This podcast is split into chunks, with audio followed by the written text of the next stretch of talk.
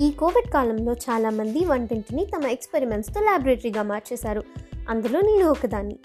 కానీ కొందరు మాత్రం ఇంట్లో ఉండి డబ్బులు సంపాదించడానికి తమ తమ ఇంటి వంటలు ఇన్స్టాగ్రామ్ ద్వారా ఇతర ప్లాట్ఫామ్స్ ద్వారా మన ఇంటికి అందచేసే హోమ్ బిజినెస్ని స్టార్ట్ చేశారు.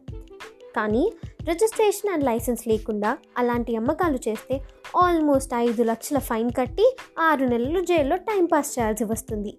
ఈ రూల్స్ టూ థౌజండ్ లెవెన్ నుంచి అమలులో ఉన్నాయి.